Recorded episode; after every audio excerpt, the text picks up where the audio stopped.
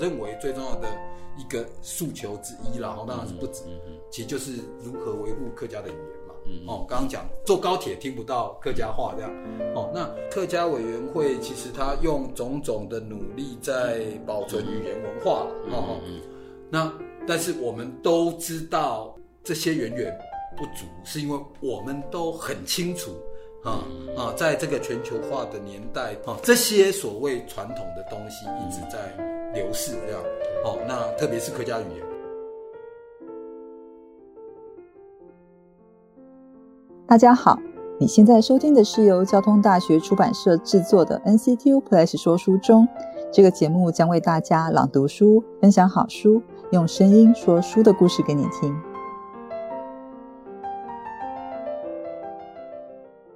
大家好，呃，欢迎收听 NCTU Press 收书中。今天的单元是重磅阅读，我是交通大学的张维安老师。上一集呢，我接受了建筑所的许贝贤老师的采访，跟大家概略的介绍了呃台湾客家研究选集的这一套书。那么大家都还记得这套书一共有十二集啦，其中呃我谈到的那一集是。呃，客家文化公民权这本书，那么还有其他的书也是非常的值得跟大家分享哈。今天我们来跟客家认同政治与社会运动这本书的主编，呃，他也是交通大学人社系的许维德老师，一起来谈客家认同。呃，维德你好，哎，那个伟安老师你好，呃，我作为那个十二。十二本书的主编了哈，先再次用这个机会，谢谢韦德老师两年前呢参与这个呃出版计划哈。当时我想呃我在找这个客家认同跟客家运动的这样的主题的时候，当然韦德是我们不二人选的哈。不过今天有一个机会，就是你可以跟大家分享一下，说当时你受邀请的时候。你对这个主题，呃，当时有没有什么特别的想法？这算是初心嘛，哈，就跟大家分享一下。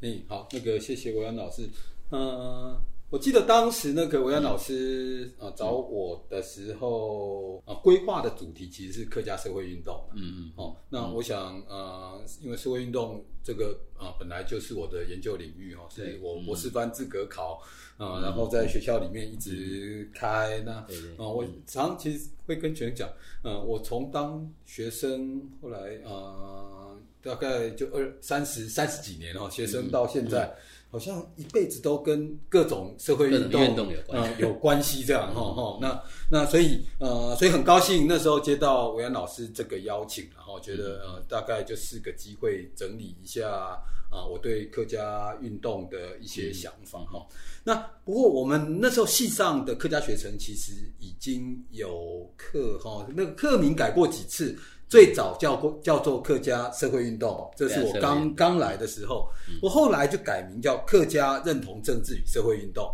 哦，所以这个课其实我教过了几次，就是。客家认同政治与社会运动，那所以在接到这个任务以后啊，因为我对文献还算熟悉，所以我很快就知道多少次啊，就是呃，如果光是社会运动啊，以当时要求就是期刊论文为准啊，当选择标准。我编不出一本书了，哦哦哦，因为因为啊文献不够，没有这么足啊，就是主要大概就是呃，维安老师跟罗老师编过的那本书哈，收了十五篇文章，大概那个就是社会运动最啊目前为止最整齐关于客家社会运动最好的一本书，但是因为它是书籍，所以呃不在我们的收入范围内哈，哦，所以呃我那时候就知道，就是说如果要。只收社会运动的，我没办法编成一本书，那所以我就跟韦安老师建议说，嗯，是不是我们就使用这个呃学校的这个课名这样哈，啊，其实就把认同政治加进来，然后所以就变成这个名字叫啊客家认同政治与。社会运动这样哈，呃，那认同政治谈起来，这个我就是算起来，应该也是我的研究领域之一了哈。因为呃，我在学校里面一直都开认同研究，那个啊族群认同专题哈，这个大概是我常开的课这样。哦，那呃，那我自己对认同政治当也有一定程度的兴趣，那但是也是利用这个机会，就是说把手上的一些文章啊统整起来，哈，所以呃，真的很高兴有这个机会来编这本书了。哈。好，难得有机会您提到认同政治跟那个客家运动的关系了哈，你要不要这个时候跟我们稍微深入的分享一下，就是认同政治这个名词哈？嗯哼，你你会怎么样去说它？那么你有没有建议说，我们的读者如果来看这本书的时候，是不是可以把它作为一个切入点，或者是说作为一个什么样的角度来阅读这本书？就是说，认同正在看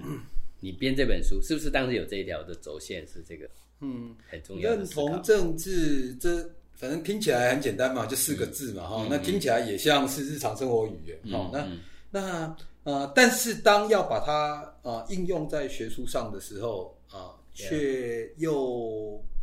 啊没有那么简单方便了，跟我们的尝试又不见得一样啊。所以对，到底什么是认同政治呢？啊，是某呃有一种叫。阶级政治有一种叫认同政治，或常有人说是身份认同政治啊等等，所以这个到底是什么？这样哈？我想啊，我在写导论的时候啊，虽然不见得有收进啊类似这样的文章，那啊，我心里面就告诉自己说，这是我的第一个工作哈，就是啊破题一定是编者。啊，最重要的工作，所以到底什么叫认同政治？什么叫客家认同政治？这应该就是我啊在导论的时候应该要处理的第一件事，这样哈。写导论的时候，那时候我刚去啊伯克莱访问，这样。对。那对我我是其实其实是每天到图书馆去了，哈哈。那。呃，我记得哦，OK，那这个听起来感觉上起来不是太难，但是开始整理做笔记书写的时候，就发现，哎，这个字有点难定义，这样哦，就是不同的研究者，就是其实在写，呃，大家列出很像是尝试呃的一些语言，那但是呃，大家的焦点又不是太一致，这样。哦，所以当我要统整这些定义的时候，就变得啊有点困难。不过后来刚好读到有一个人类学者哈，他是呃 苏尼巴夫罗哈，那个纽约州立大学水牛城分校的一个人类学家，他叫呃 n u o f o t i s t o s 了哈，就是这有点奇怪，是不是表是不是东欧人这样哈的名字哈？哎，他写了一个定义，我就觉得还算喜欢哈，虽然读起来有点拗口，不过我先先把它。读一下，好，我们再再来啊，看看这个定义在讲的是什么哈。认同政治，英文 identity politics，哈，认同政治。那他说，通常也被称之为认同的政治，the politics of identity，啊，所以它其实是啊，就是关于 identity 的政治，或者是它叫做认同根基政治了哈，identity based politics 这样哈。所以 OK，所以就两个字嘛哈，一个就是 identity，一个是 politics。那所以这是什么呢？他说这个是在社会科学跟人文学中都常被广泛使用的词汇。那这个词汇是用来描述在不平等或不正义的大脉络下，哦，OK，好，所以它它的脉络必须是在一个不正义、不平等的脉络，以认同类别的运用，哈，哦，这是一个英文的翻译，这样哈，就是它你使用这个认同的这个类别来当成工具表达其政治宣称。呃，倡议其意识形态，或者去引发、引导社会和政治行动，那最终目标为主张其群体独特性和归属感，并获得权利和承认。哦，有点拗口哦。不过我觉得他其实这一段话写的还算清楚，这样。哦，所以到底什么是认同政治？我把它在导论里面我说有四个元素。哦，对。哦，第一个当然就认同，这样。对。哦，就是你是以某种。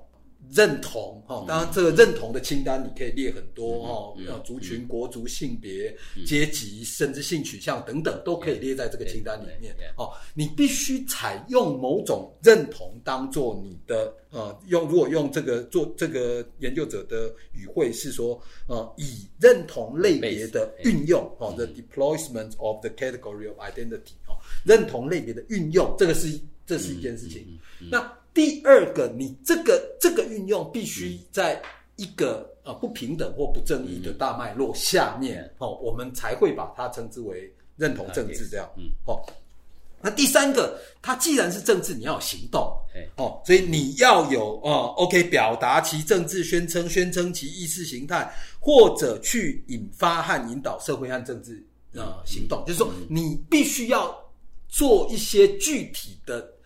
举措出来哦，他可能是呃街头抗议，可能是在书房里面思索理论，这都 OK，但是你要做一些事。那最终的目的是主张其群体独特性和归属感，并获得权利和承认。哦，我觉得就是这个定义，虽然 我我重读还是有点拗口，不过是呃，我觉得呃，大致上我们有一些线索，说这个认同的政治到底是怎么一回事，这样哈。对，我想如果那个详细来反刍哈，呃，韦德老师的那个呃刚才的说明，应该是。很丰富了哈，不过为了能够更清楚，有没有深入浅出的例子？比如说我们现在谈客家认同政治嘛，嗯哼，有没有比较呃容易理解的个案？就谈一下说，嗯，呃，客家认同政治在台湾有没有？我我在写导论的时候，呃，第一呃笔记里面第一件要填的，好像也是维安老师呃这个想法，就是哎，好，我要从一开始从一个客家故事开始写，这样。当然会有，但是呃，我觉得我没有找到太就是太有张力的个案这样哈，所以我在上这个认同证的时候，我常常会从那个二零零四年那个法国的那个投金法案谈起，然后我觉得就是说这个大概是个啊聊认同政治不错的素材。OK，哦，这是什么哈？在二零零四年的时候啊，法国的议会它通过一个呃叫投金法案哈。那呃，它主要是禁止学生在法国的公立中小学佩戴有明显宗教标志的事物，这样。嗯，好，就是简单讲，就是二零零四年的时候，就是啊，法国啊通过了一个法案，说啊，你说在公立学校中小学里面，学生不得佩戴有宗教标志的事物，这样。那呃，国家那个议会通过这个法案的原则其实也很简单清楚，其实就政教分离。哦，这是法国宪法里面明定的。哦，就是宗教跟政治必须要有清楚的呃分隔这样哦，所以公立学校要遵循世俗的原则哦，不涉入宗教事务的这个世俗教育法这样哦，那而且这个被禁止的宗教事务其实是呃，它是一个呃一般性的。表称不是指针对，所以就是说，不只是这个呃穆斯林的头巾，这是大家都认为就是它主要的呃标的哦。那你包括犹太人的小帽，甚至是基督徒的十字架，这个都被在禁止之列这样。哦，那这个个案其实是讨论认同政治极佳的素材啦。哦，就是。讨论认同政治，其实它的最重要，我呃最重要的一个概念，应该是你要证成一个概念，叫就是英文叫 differentiation citizenship 啦，哦，就是差别化的公民权这样，嗯嗯，哦，就是差别化的公民权，这是什么意思？刚刚讲认同政治是一群抱持某种特定认同的人，他要求他被承认，所以这个。差异化的公民权，或者是刚刚讲的这个投金法案的个案，嗯，其实呃涉及的其实就是有一群人，OK，嗯，他觉得他佩戴头巾是他天经地义的，嗯嗯，呃，责任、权利、义务啊，或者是标志，whatever，也是他主权认同对，这个是他作为他自己或他作为他们啊重要的一个标志，嗯，好。那但是国家说对不起哈，就是呃，在国家这个场域，我们遵循的原则是 citizenship，是法律之前一律平等，嗯，啊，所以不管你是穆斯林，你是基督徒，你是犹太教徒，嗯。啊，你到了这个场域以后，嗯，你就应该要把。你的这个特殊的标志脱下来，那我们在这边接受世俗教育，这样对对。好，那所以那如果谈这个认同政治，变成就是呃倡议说穆斯林应该有戴头巾到公立学校去的权利的这群人，他就必须要说服大家说，哎，这种这一群这个族群对有一种呃，为什么我们应该被差别地对待，而且我们。值得。啊，我们应该嗯，哦，甚至这就是我们的权利，我们应该要被差别对待。那所以在文件里面，其实就有人就开始在讨论，所以所以有我们有没有办法正成，就是说一个叫呃差异的公民权这个概念？那乍听之下，这好像也没问题啊，好像这也是常，好像是尝试哈。那就哎，那个尊重嘛，哈，多元文化，这是大家朗朗上口。你说上过一点点学校，就是说大概不太会有人反对这个说法。嗯，哎，但是如果严肃讨论下去，这个这个想法其实它会碰到很多思考上的困难。嗯嗯，啊，所以最主要其实就是你如果从欧洲的脉络来看，欧洲好不容易啊，从法国大革命以降。哦，因我们因为宗教上的冲突啊，因为种种啊文化上的冲突啊，我们建立了这个法兰西共和国。那我们要求的其实就是 citizenship，自主的啊，无论你是国王，无论你是平民百姓，我们在法兰西的国家之前，我们都是平等的。我们我们就是法兰西的公民，这样。哦，那这个这个概念其实很重要，很重要。这个是说。我们不论我们是谁，我们都应该被平等的对待。我想这几乎也是我们这两啊，我们这一辈子受教育的人啊，两百年来我们在学校里面学到的。那现在有另外一个想法要产生了，被平等的对待，那可不可以被被差异的平等对待？这样哦，我觉得就是这个就是这个概念有趣或迷人的地方，这样哈。这个被平等的对待，当然就是也许韦德老师可以帮我们都分享啊，比如说。呃，你戴你的头巾，我戴我的十字架。嗯哼，好，我们都可以在这里出现，这也是叫被平等的对待啊。好，那为什么有时候会碰到不是这样子的被平等对待？啊，所以这通常这个所谓的认同政治，在论述上哈，最大的问题，或者在在真正的实践的过程上，会碰到什么样的问题？应该说，刚刚这件事情，其实我们我们还要再往前走。哦哦，就是。如果公民权，这是我们这两百年来，其实它也是自由主义、个人主义啊可以建立的基础，就是每个个体的自由，对每个个体的自由的保障，这样。哦，这几乎是我们当代呃这任何政治制度，包括我们在台湾，就是我们啊啊赖以生存的最根基的原则。对个人自主的最大保障，这样对。认同政治，比如说在魁北克哦，一个很有名的例子就是，OK，哎，你父母亲你不能决定你的孩子应该上法语的学校或啊英语的学校，嗯，就是如果你居住在魁北克哦，OK，你应该把你的孩子送进法语的学校，这样，嗯，哦，或者是你如果雇佣超过五十个人。哦，你的这一家公司，你的招牌要使用法语，你不能使用其他的语言。那在某种意义上，其实这种说法就啊，似乎就违背了我们刚刚所笃信的这种 citizenship。嗯，哦，这是个人自主权。诶，我是我，我生了孩子。啊！我要决定他接受法文教育、英文教育或其他语文教育，这不是我的个人权利吗？啊！我成立了一家公司，我在公司里面要跟我的员工使用什么样的语言，这不是应该是我的个人权利的一部分吗？那国家啊，或者是啊省政府凭什么剥夺我这样的权利？要求我把孩子送进法语学校，要求我的公司应该使用法文招牌这样。哦，那这这边其实就变成，所以我们到底该如何来啊，在思考上啊完成这个论证？哈，嗯，所以这可能也是那个国家跟那个社会有它的脉络了哈。我跟韦德分享一下，就是说，你讲魁北克那个事情，去年我去的时候，还发现他们要求大家不要把宗教象征的事物带到。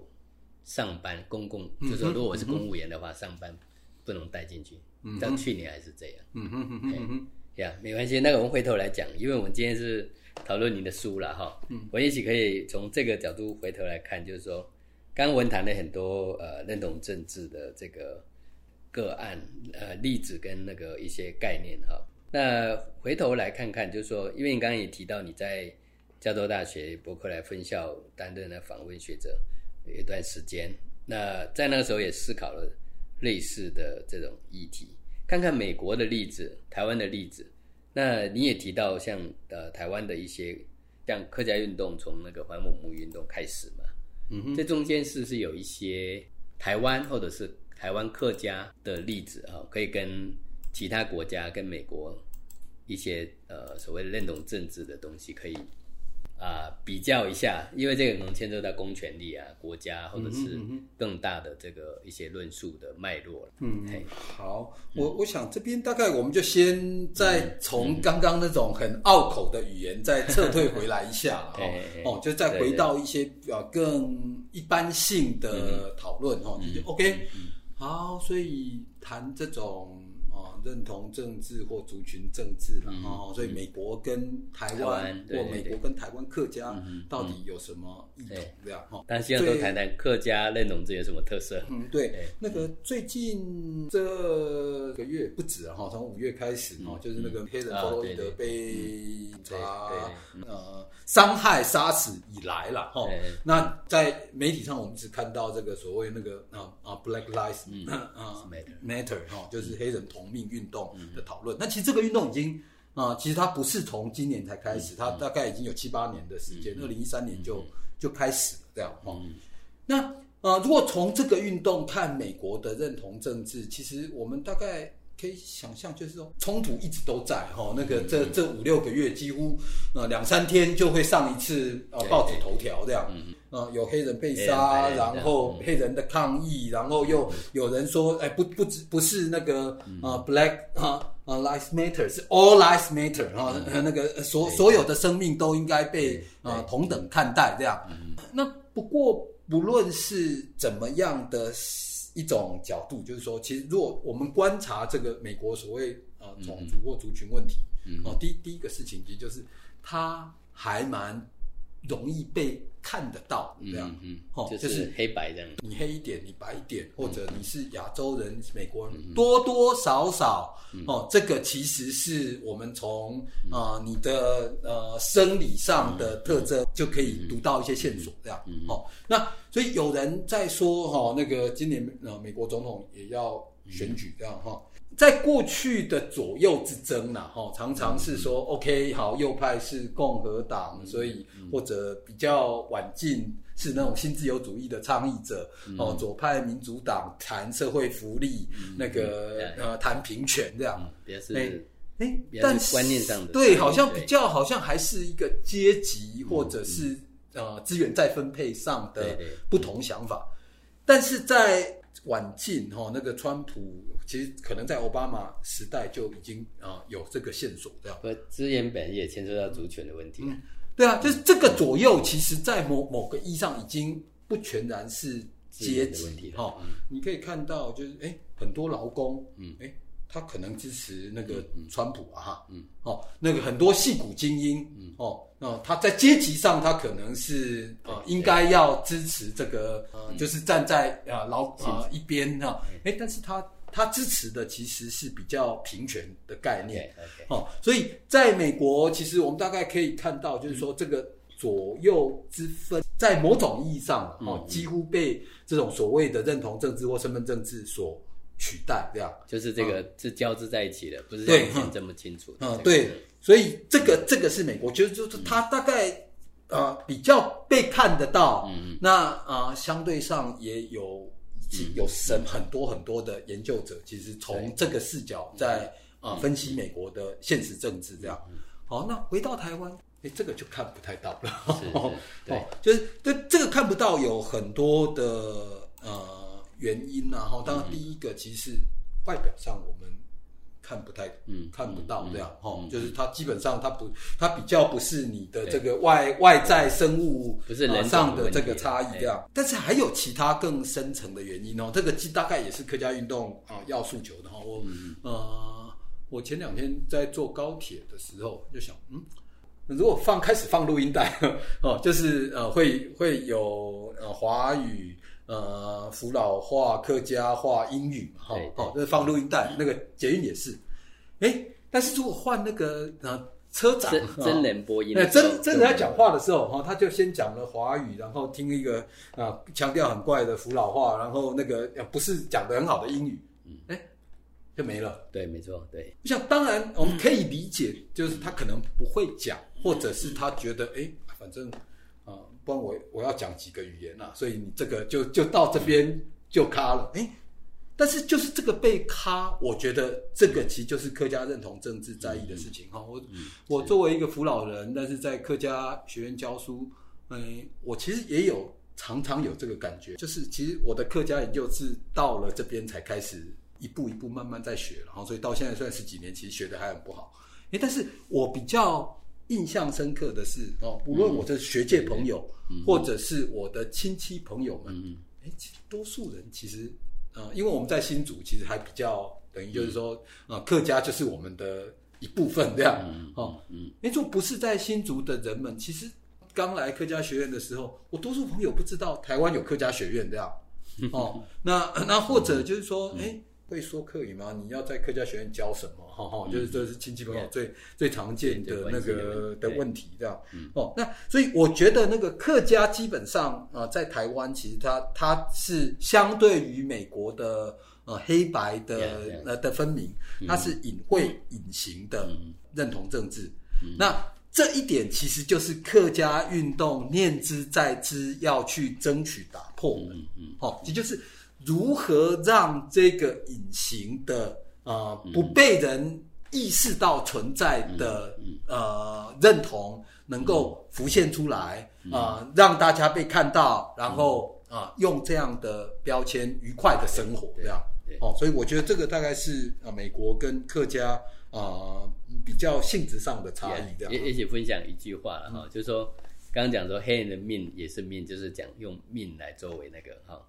其实客家认同这里面，我应该也可以讲说，那客家人文化也是文化，对不对？在这个社会上，怎么会呃，就是大家一起在这个社会上活着？那我这个族群的语言，我这族群文化，啊，在主流的公共资源的使用上就没有它嘛？包括早期我们讲说有 TV 的 channel，嗯哼，那那就没客家话；有 radio，那 radio 就没有客家发音。嗯，那那个这时候是公共资源了，就是我有缴税，我作为公民，那为什么就是用大家的资源所出业文化，没有我的文化？这其实应该是有点像是这样的。嗯，是啊，那如果在台湾，因为族群政治的发展，就是说其实它很吊诡嘛，哈，哦，那个少数的外省大概是那四五四五 percent 左右，但是因为它。是国家机器的呃掌握者哦，所以他可以啊，基本上在呃很长的一段时间，我们国家推推动的其实是这呃这群外省人们的文化。对。哦，那诶，扶老人因为他有七十 percent 哦，所以呃早期虽然可以视而不见，但是到民主化以后，这是选票。哦，对，所以所以你这七十 percent 你变得不能不看到。对，那诶。剩下四五 percent 是客家，哎，这个就吊诡了哈。哦，就是哎，你人数又不够，嗯，哦，那哎哎，你又没有获得，你又没有掌握国家机器，嗯，哦，那所以就分一点给你，你就不要再吵了，大概就是这样哦。所以我觉得这个大概就是那个客家运动呃想要打破争取的东西这样哈。好，那那个呃维德老师，我想这样，就是我们都知道，其实这个台湾的客家运动。大家都会从一九八八年的嗯哼叫做“还我母语”运动开始，嗯，母语运动很清楚的就是语言跟语言有关的文化的一部分，嗯哼。那么过这么多年来，你以你的观察，就是说这样子的一个客家认同，或者是认同政治本身，有没有一些直性或者什么样的改变？嗯，哎，有啊。那个，如果特别从社会运动的角度来看，哈，我觉得，嗯，客家运动最有趣的地方就在于，啊，它一开始，哦，它其实是民间社会所推动的，哦，刚讲，我们刚有那样的一个。呃，人口结构的原因哦，有文化发展的原因，所以它它基本上是从底层力量是来自啊推动的一个运动。那啊，九零年我们开始有客家宝岛电台，哦，那个开始有这种要客家话也要进入媒体的这种呼声，对哦，那那到啊。二零零一年客家委员会正式成立，嗯哦，那这个几年其实不是不是很长的时间。对，那当然这边我想那个选举的机制大概扮演很重要的角色了哈，因为啊民主化以后啊要选举要选举政治人物要选票要选票就想到哎谁谁还可以帮我增加两张票这样。哦，那那所以啊，是在这样的机制下面，这个呃，坏的这些客家相关的嗯。呃政策制定或执行机构就成立了。那但是也是我觉得最有趣吊诡的，也是在这边这样。哦，那个客家委会成立，紧接着客家学院也成立了。哦，所以在过去这些呃呃倡议者也好，研究者也好，其实都是来自民间社会。嗯嗯。哦，那。但是当国家开始，你不能说他介入，其实他是被迫了，哈，哦，就是他是被民间社会或者是因为选举机制而必须要参与这个客家政策的制定跟执行。以后很快，嗯，国家都在做了啊，就是国家资源也投入了，对，也介入了。我们现在就很难把这这样的努力描述成一种运动这样，嗯嗯，哦，就是因为。所谓社会运动的目标，其实就是你设定一个目标，那你要求有权利的人来完成或做这件事嘛。所以在某种意义上，啊，社会社客家运动者的啊目标已经完完成了，就是你国家已经来了这样。所以那原来的议题又消失了吗？还是呃是，但是就解决了吗？那啊，显然我们我我我想我们都知道，就是说他啊。还没有解决哈，那客家运动最重要的，我如果我认我认为最重要的一个诉求之一啦，哈，当然是不止，其实就是如何维护客家的语言嘛。嗯哦，刚刚讲坐高铁听不到客家话这样，哦，那客家委员会其实他用种种的努力在保存语言文化了，哦，那但是我们都知道这些远远不足，是因为我们都很清楚。啊啊，在这个全球化的年代，在这个呃，你可以说是科呃科技化的年代，哦，这些所谓传统的东西一直在流逝，这样，哦，那特别是客家语言，哦，那个种种的统计都显示，呃，如果我们呃，我们已经在做一些事，但是看起来挡不住它流失的 速度，这样，哦，那所以国家在做，但是它看起来它它又不够，这样，哈，嗯嗯。嗯。好，那我想那个英文谈了很多认同政治啊，哈，就是因为主权认同。当然，刚刚您提，我们刚刚讨论那些都很重要。那我也知道，就是还有其他的，甚至我们讲说客家的饮食啊，也是一种认同，对不对？音乐也是一种认同，戏曲啊，文学哈，其实不一定只是，不一定是只是分配国家的资源，就有很多文化性质的。那您这边也收录一些相关的。那个论文嘛，哈，是不是也跟大家分享一下？比如说，呃，这个跟音乐有关呐，跟什么文化产业啊，什么这一类的客家认同。嘿，好，我再简单回到这本书哈，那个讲一下我这本书啊收的这个八篇论文啊，那么在规划的时候，刚一开有讲，一开始是社会运动的啊啊，所以呃中间其实就有收，基本上就收了两篇啊，被我归为。是那个当代客家啊文化社会运动的这个论文，然后一边是啊文化大学的林福月啊老师，他在其实他在谈那个美浓反水库运动，然后那一篇是那个呃中正大学的李宝文老师啊在谈啊客家运动的呃发生跟结果了哈，那那这是其中一部分，就两两篇。那。那另外，在这这两篇以前，我还把它分成两部分。第一部分是概念篇，然后其实我选的是中央大学李广军老师在谈呃客家的族群政治，哦哦啊这样的一篇文章。因为我觉得呃我们要先厘清到底什么叫做。啊，族群呐，哈，对，哦，所以我们才能够进入这个认同政治的概念，这样，哦，所以我选的这一篇文章。那另外有呃，也就有一篇文章，我把它叫历史篇，然后选的是清华大学陈立华老师的那个谈台湾客家认同的发展，这样，哈，我把它当成就是说，呃，虽然这个客家认同政治可能是当代的产物，那但是在从历史的视角来看，啊，到底。呃，这种人群分类，呃，有过什么样的呃，你可以说纠葛吗？哈，就是我觉得应该从这个视角来理解